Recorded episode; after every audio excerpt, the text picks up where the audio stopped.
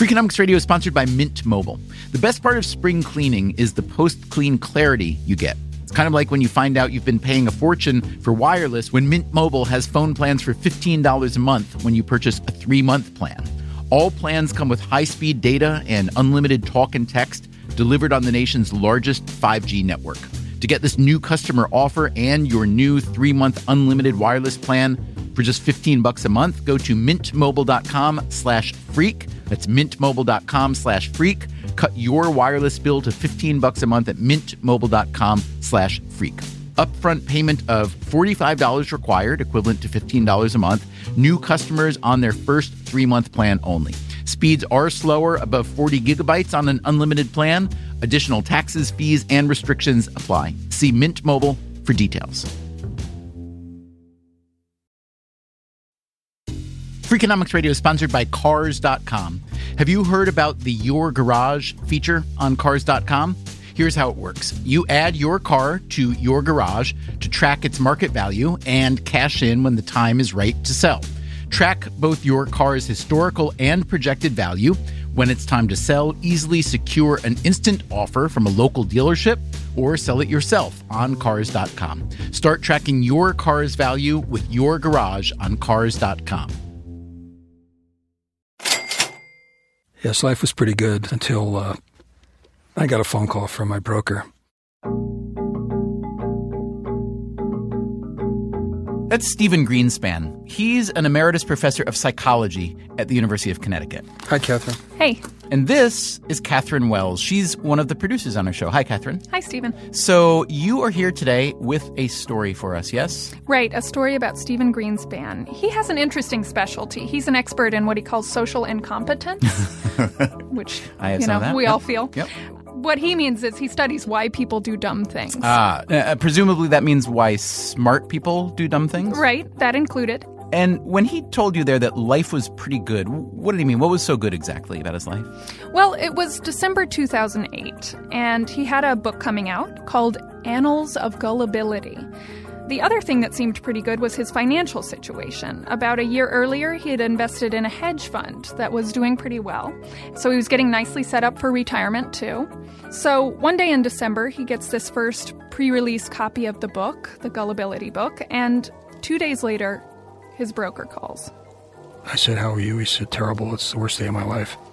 Now, this is a man who'd lost a son, so uh, when he said it's the worst day of my life, uh, that got my attention. And uh, I said, why? He said, well, Bernard Madoff uh, just admitted he was running a Ponzi scheme. Uh oh. And I responded, uh, who is Bernard Madoff and what's it have to do with me? so, um, Catherine, I think we can kind of smell where this is headed. Right. This fantastic hedge fund that Greenspan had invested in turned out to be a feeder for Madoff's Ponzi scheme. And Greenspan had no idea. He didn't even remember having heard Madoff's name. Oh, man. So the gullibility expert has been gulled. Right gold in a big, ironic way. He lost $400,000. Mm. Now, this was just about a third of his savings, so it wasn't the total end of the world, and he should get some money back eventually from settlements. But he's 70 now, he has two college aged kids, and he'd really hoped to be retired by now. And, you know, he certainly didn't want to be remembered in this way. There was a columnist, a financial columnist in Canada, who in his blog wrote, The first uh, Greenspan Alan will be remembered as the economist who didn't see it coming, while the other Greenspan, Stephen, will be remembered as the psychologist who forgot to read his own book on gullibility. Ouch, right? Poor guy. Yeah. I mean, it's ironic because Greenspan's own research shows that even the smartest people can be duped. I mean, a good example of that would be uh, Sir Isaac Newton, the greatest scientist of all time, who lost over a million dollars in modern dollars in the South Sea bubble. And so he wrote I can calculate the orbit of heavenly bodies, but I cannot fathom the madness of men. In reference to losing this in, money? In, re- in, reference to his own foolishness in putting all of his fortune at risk in something that he wasn't really, in spite of his incredible brilliance, able to really understand or adequately calculate the risk of. So, in a way, so you anyway, joined kind of an elite club of uh, brilliant, informed, well, educated people who. Uh, who can be fooled. I joined the human race, basically.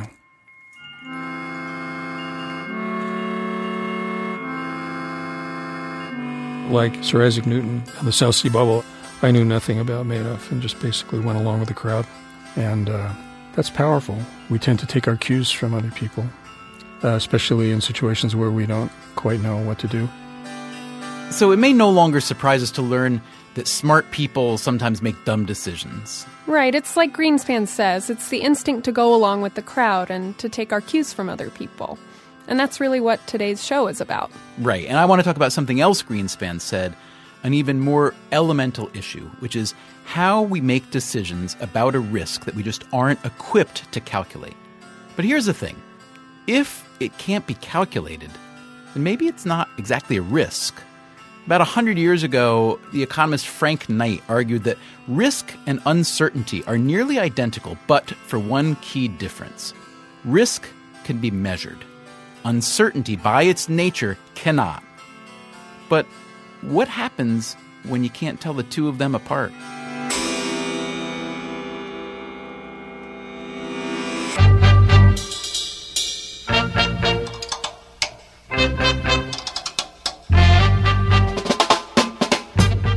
From WNYC and APM American Public Media, this is Freakonomics Radio. Today, the truth is out there, isn't it? Here's your host, Stephen Dubner.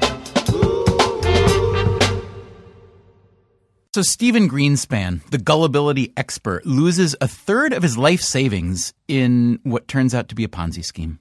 Now, even if you feel sympathetic toward him, you might say, hey, you know, he's just one person. Bad things happen to people every day.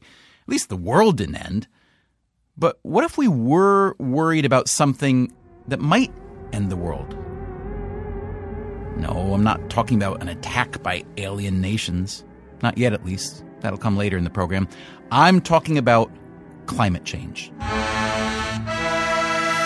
How are people like you and me supposed to calculate the threats from something like climate change. There's so much complexity, so much uncertainty.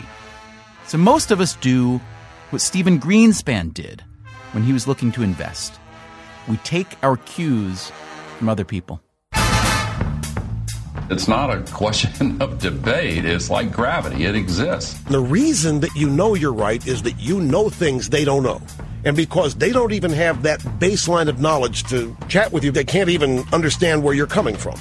And that's exactly what how I feel talking to people who believe this global warming crap. The science is solid, according to a vast majority of researchers, with hotter temperatures, melting glaciers, and rising sea level providing the proof. When the University of Madison, Wisconsin comes out with their definitive study, do I believe that? No. Do I believe scientists? No. They lied to us about global warming. Who do you believe? Who do you believe? That was Glenn Beck, by the way. Before him, from the top, you heard Al Gore, and then Rush Limbaugh, and an ABC World News report. When it comes to something like climate change, as fraught as it is with risk and uncertainty and emotion, who do you believe? And, more important, why? You know, my personal perception is that I don't know enough about it, believe it or not. This is an issue that I think. Wait, could you just say that again so everyone in the world can hear an honest response? Like, it's so rare for um, for some version of um, I'm not quite sure, I don't know. So sorry, say it again and then proceed. what I was saying, I'm not sure exactly what I believe on it in terms of the risk perceptions of climate change. It's something that I don't think I am personally educated on enough to have a really firm opinion about that. That was Ellen Peters. She teaches in the psychology department at Ohio State University. She is part of a research group called the Cultural Cognition Project. They look at how the public feels about certain hot button issues like nuclear power and gun control. And then they try to figure out how much those views are shaped by people's cultural values. That is, not empirical evidence, but people's what they call cultural cognition. So, they recently did a study on climate change. How was it, they wanted to know, that the vast majority of scientists think the Earth is getting warmer because of human activity, but only about half the general public thinks the same? Could it be perhaps that people just don't trust scientists? Here's Dan Kahan. He's another cultural cognition researcher and a professor at Yale Law School.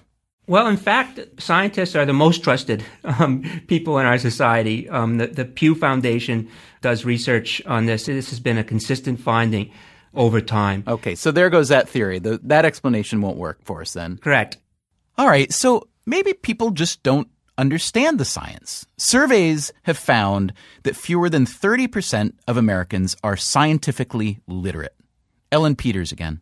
People have the belief that the reason that people don't believe the risks of climate change are high enough is because they're not smart enough. They're not educated enough. They don't understand the facts like the scientists do. And we're really interested in that idea and whether that is that's really what was going on or whether something else might matter. So Peters and Kahan started out their climate change study by testing people on their scientific literacy and numeracy, how well they knew math. And the items are things like it is the father's gene that decides whether the baby is a boy or a girl, true or false. True. So fairly simple. Is it true? Uh, you know, actually, I'm not even positive on that one. I think it's the com- oh no, it has to be the father's gene. I'm putting my money on father. True. Fa- father is true there, absolutely. Okay. Uh, second question: Antibiotics kill viruses as well as bacteria. Negative. false? Negative. That one is absolutely false. You can see why they wanted to know how people did on these kind of questions before asking them about climate change. Numeracy in general, what it should do is it should help you to better understand information, first of all. And that kind of comprehension is sort of a basic building block of good decisions across a variety of domains. Right, right. But numeracy should also do other things. It should also help you just simply process the information more systematically. It should, in general, help you to get to better decisions that are more in line with the facts. All right. That makes perfect sense. But you have found something that kind of flies in the face of that, haven't you? We have. It's the idea that people who are highly numerate and highly scientifically literate they seem to actually rely on pre-existing beliefs, on these um, sort of underlying cultural cognitions they have about how the world should be structured, more than people who are less scientifically literate or less numerate. So, if I wanted to be wildly reductive, uh, I might say that the more education a culture gets, the more likely we are to have intense polarization, at least among the educated classes. Is that right? Based on our data, that's what it looks like. It's so interesting and so disturbing at the same time. It is interesting, isn't it? I mean, Peters and Kahan found that high scientific literacy and numeracy were not correlated with a greater fear of climate change. Instead, the more you knew, the more likely you were to hold an extreme view in one direction or the other. That is, to be either very, very worried about the risks of climate change or be almost not worried at all. In this case, more knowledge led to more extremism. Now, why on earth would that be? Dan Kahan has a theory. He thinks that our individual beliefs on hot button issues like this have less to do with what we know than with who we know. My activities as a consumer, my activities as a voter, they're just not consequential enough to count. But my views on climate change will have an impact on me in my life. If I go out of the studio here over to campus at Yale and I start telling people that climate change is a hoax, um, and these are colleagues of mine, um, the people in my community, that's going to have an impact on me. They're going to form a certain kind of view of me because of the significance of climate change in our society, eh, probably a negative one. Um, now, if I live, I don't know, in Sarah Palin's Alaska or something, and, and I take the position that climate change is real, and I start saying that, I could have the same problem. My life won't go as well. People who are science literate are even better at figuring that out, even better at finding information that's going to help them form, maintain a view that's consistent with the one that's dominant within their cultural group. So you're saying that if I believe that uh, climate change is a very serious um, issue, and I want to align my life with that belief, that it's actually more important that I align my life with that belief, not because of anything I can do, but because it helps me fit in better in my circle. There's more currency to that, my belief there. Um, what about you? You're in New Haven, uh, Connecticut at Yale. Um, I, I gather you haven't walked into a classroom and publicly declared that you believe climate change or global warming is a hoax, have you? No, I haven't done that. This makes sense, doesn't it? But it's also humbling. We like to think that we make up our minds about important issues based on our rational, unbiased assessment of the available facts. But the evidence assembled by Kahan and Peters shows that our beliefs, even about something as scientifically oriented as climate change, are driven by a psychological need to fit in. And so we create strategies for doing this. Here's my Freakonomics friend and co author, Steve Levitt. One of the issues with information gathering is that when people go to the trouble to learn about a topic, they tend not to learn about a topic in an open minded way. They tend to seek out exactly those sources which will confirm what they'd like to believe in the first place. And so the more you learn about a topic, you tend to learn in a very particular way that tends to reinforce what you believed before you ever started. Aha. So if you're already scared of something, you tend to read more about how scary it is. And if you're not worried, then you don't worry, right? So, if there's one thing that human beings are terrible at, it's assessing risk and knowing what to really fear versus the things we actually do fear. And the kind of things that tend to scare us are things that evolution has bred into us. So, uh, my wife is terrified of snakes, mice, flies, you know, butterflies, everything small that flies or that runs, she's terrified of. What are the chances that any of those are going to do her any harm in the modern world? Virtually nothing. I mean, the thing that you should be afraid of are french fries and double cheeseburgers and getting too much sun for skin cancer. Those are the kind of things that, that really end up killing us in the modern world.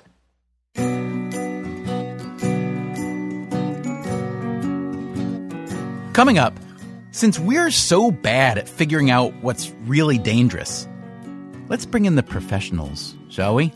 I'm Mr. Skeptic. Uh, anything that can be uh, analyzed critically and, and skeptically, that's what we do. And a cautionary tale about siding with the conspiracy theorists. I think somebody actually thought I was an alien myself.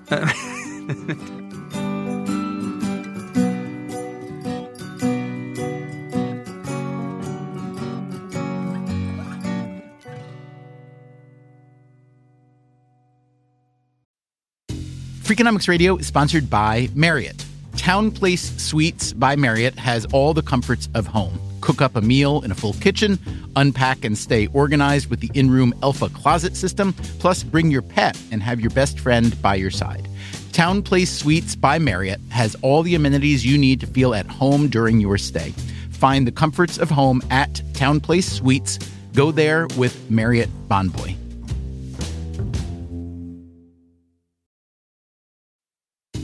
Freakonomics Radio is sponsored by Amica Insurance. Amica Insurance is all about empathy. They know your auto, home, and life insurance are more than just policies. Home insurance is about protecting the life you've built. Auto insurance is there to protect you on the road ahead. That's why Amica takes a consultative approach to help protect what matters most to you. They are a customer owned insurance company that puts your needs first, and their representatives are available 24 7 for claim related matters. As Amica says, empathy is our best policy. Freakonomics Radio is sponsored by BetterHelp Online Therapy. We don't always realize just how much our negative thoughts and experiences stick with us.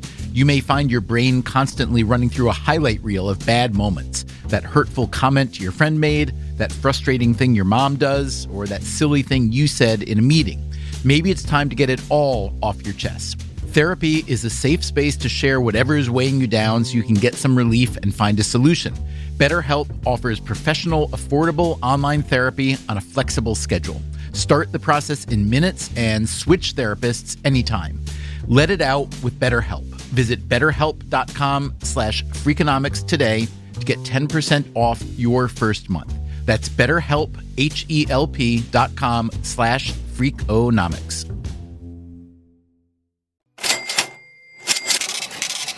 From WNYC and APM, American Public Media, this is Freakonomics Radio. Here's your host, Stephen Dubner. So, as Steve Levitt sees it, we seek out information that confirms our pre existing biases, and we're congenitally bad at assessing risk. So, how are people supposed to figure out what to be afraid of? Here's Levitt again.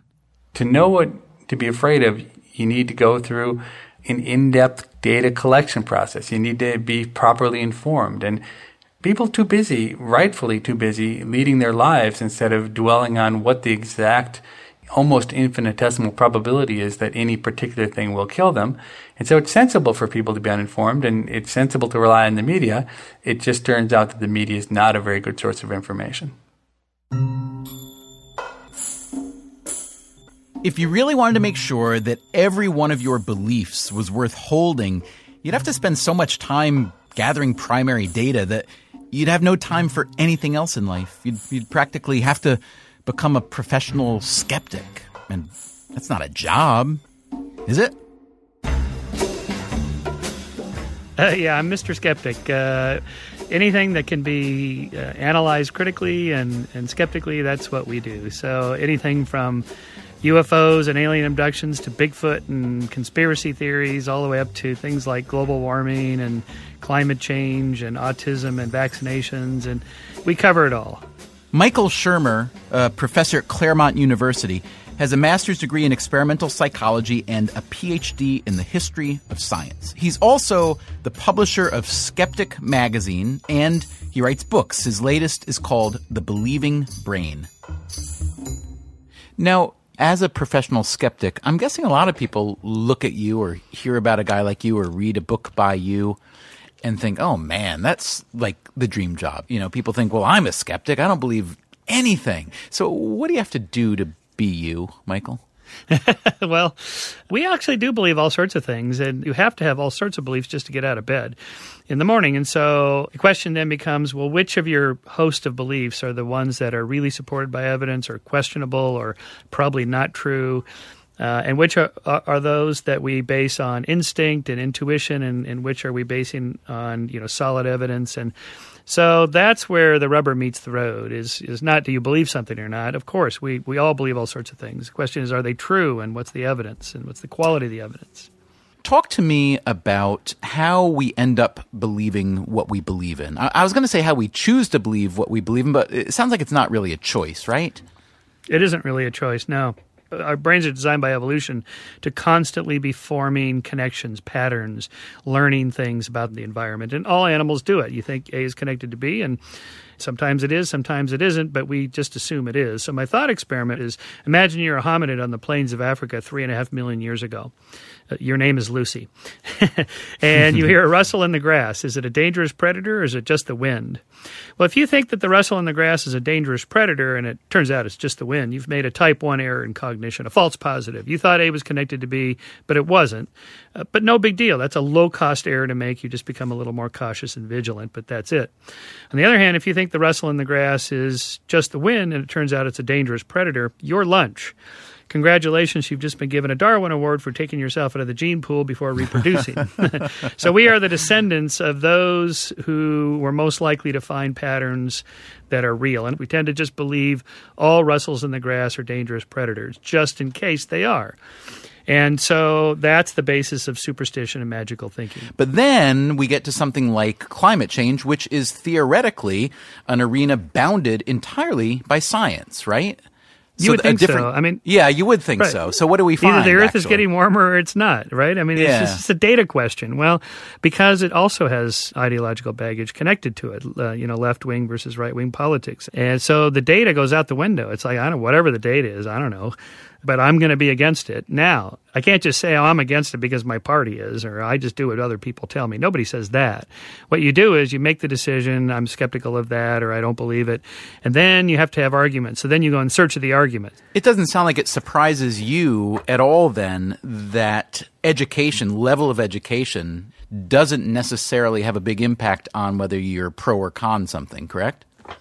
That's right. It doesn't. And giving smart people more information doesn't help. It actually just confuses things. It just gives them more opportunity to pick out the ones that support what they already believe. So being and, educated and, and intelligent, you're even better at picking out the confirming data to support your beliefs after the fact. Let's talk now for a bit about conspiracy theories, which we're nibbling around the edges of. Um, how would you describe, if you can, generalize the type of person who's most likely to engage in a conspiracy theory? That's uh, well, their their not their true. pattern seeking module is just wide open. The, the net has you know is is indiscriminatory. They think everything's a pattern. If you think everything's a pattern, then you're you're kind of a nut. I, I suppose I'm best known for having had a job at the government where my duties were investigating UFOs. That's Nick Pope. Until 2006, he worked for the British Ministry of Defense. And in the early 90s, he headed up the office that handled reports of UFO sightings. Flying saucer sightings, as they were called then. His job was to figure out if any of these sightings had merit and if, perhaps, there were extraterrestrial visitors. To satisfy ourselves that there was no threat to the defence of the UK. Pope came into the job as a skeptic. But some UFO reports, especially from pilots and police officers, got him wondering if perhaps we were being visited by aliens. Now, mind you, there, there was no hardcore confirmatory evidence, but Pope started talking in the media about the possibilities. You say that you believe with 99% certainty that we're not alone. So tell us what you've discovered. Well, I think it's inconceivable in this infinite universe that we're alone. Mm-hmm. And then that begs the question if we're not alone, are we being visited? It's a related question. When I started speaking out on this issue, I think some people in the UFO community thought that I might be some sort of standard bearer for them. Meaning one of them? Y- yes, absolutely. That I could be a spokesperson for the movement. Of course, I had the huge advantage that whilst everyone else had done this as a hobby, I'd done it as a job. Did that make you a bit of a hero in the UFO community? It did, and a lot of people still hold that view. They want me to come out and say, yes, it's all real, and uh, yes, I was part of a cover up. Their fantasy is what they call disclosure with a capital D, as if there's going to be some magical parting of the curtains and a moment where a crashed spaceship is revealed for all the world to see. Because I say, you know what?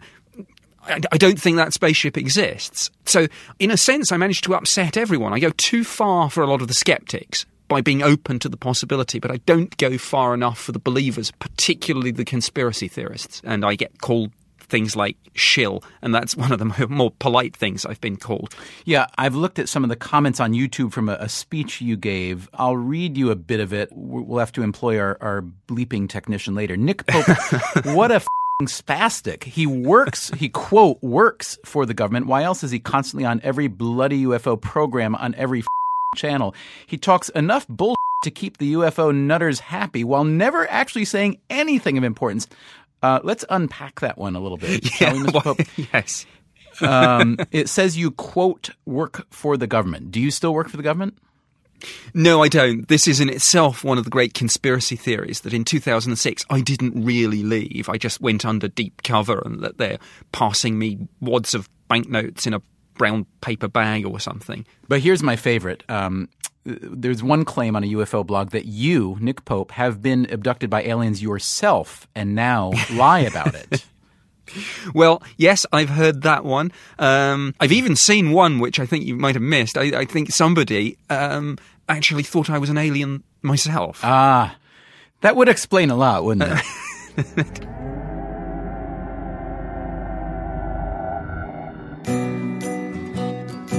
Nick Pope discovered a sad truth.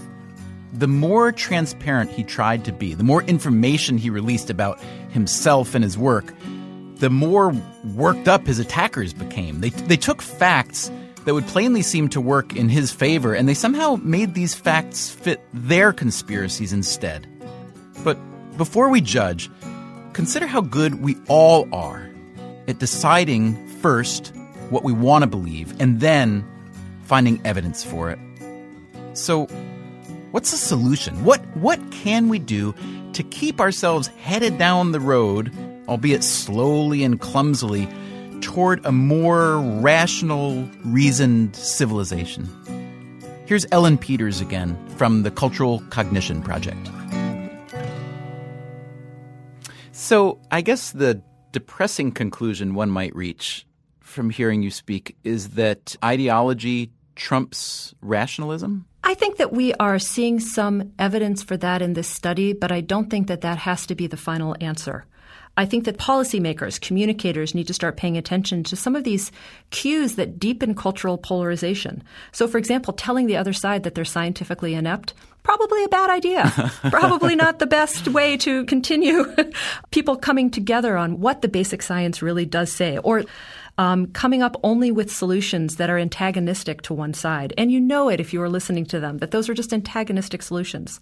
Again, probably not the best idea. It's a sign or a signal that we're not listening maybe as well to, to beliefs on the other side. Dan Kahan agrees that whatever the solution, none of us are able to go it alone. What's clear is that our ability to acquire knowledge is linked up with our ability to figure out whom to trust about what. Um, and ordinary people have to do that in making sense of the kinds of challenges that they face. But the amount that we know far exceeds the amount that any one of us is able to establish through our own efforts. Maybe you know that the motto for the Royal Society is nullius in verba, which means don't take anybody's word for it. And it's kind of admirable and charming, but obviously false. Not very practical, is it? Can't be right. I mean, what would I do? I would say, you know, don't tell me what Newton said in the Principia. I'm, I'm going to try to figure out how gravity works on my own.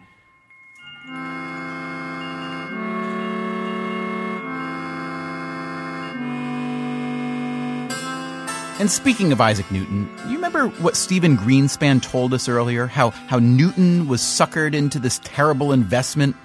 Well, it's heartening to learn that even Newton, the scientific sage, was able to acknowledge the flaws in his own thinking, the shortcomings in his own thinking. And he left behind some advice that might be helpful for us all. He wrote, To explain all nature is too difficult a task for any one man or even for any one age. Tis much better to do a little with certainty and leave the rest for others that come after you than to explain all things by conjecture without making sure of anything. In other words, don't get too cocky.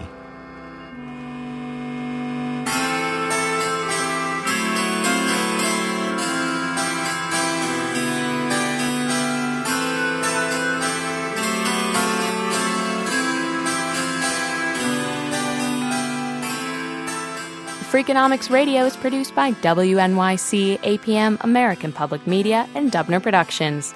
This episode was produced by Catherine Wells. Our staff includes Susie Lechtenberg, Diana Huynh, Bourree Lam, Colin Campbell, and Chris Bannon. Our interns are Ian Chant and Jacob Bastian. David Herman is our engineer. Special thanks to John Delore. If you want more Freakonomics Radio, you can subscribe to our podcast on iTunes or go to Freakonomics.com where you'll find lots of radio, a blog, the books, and more.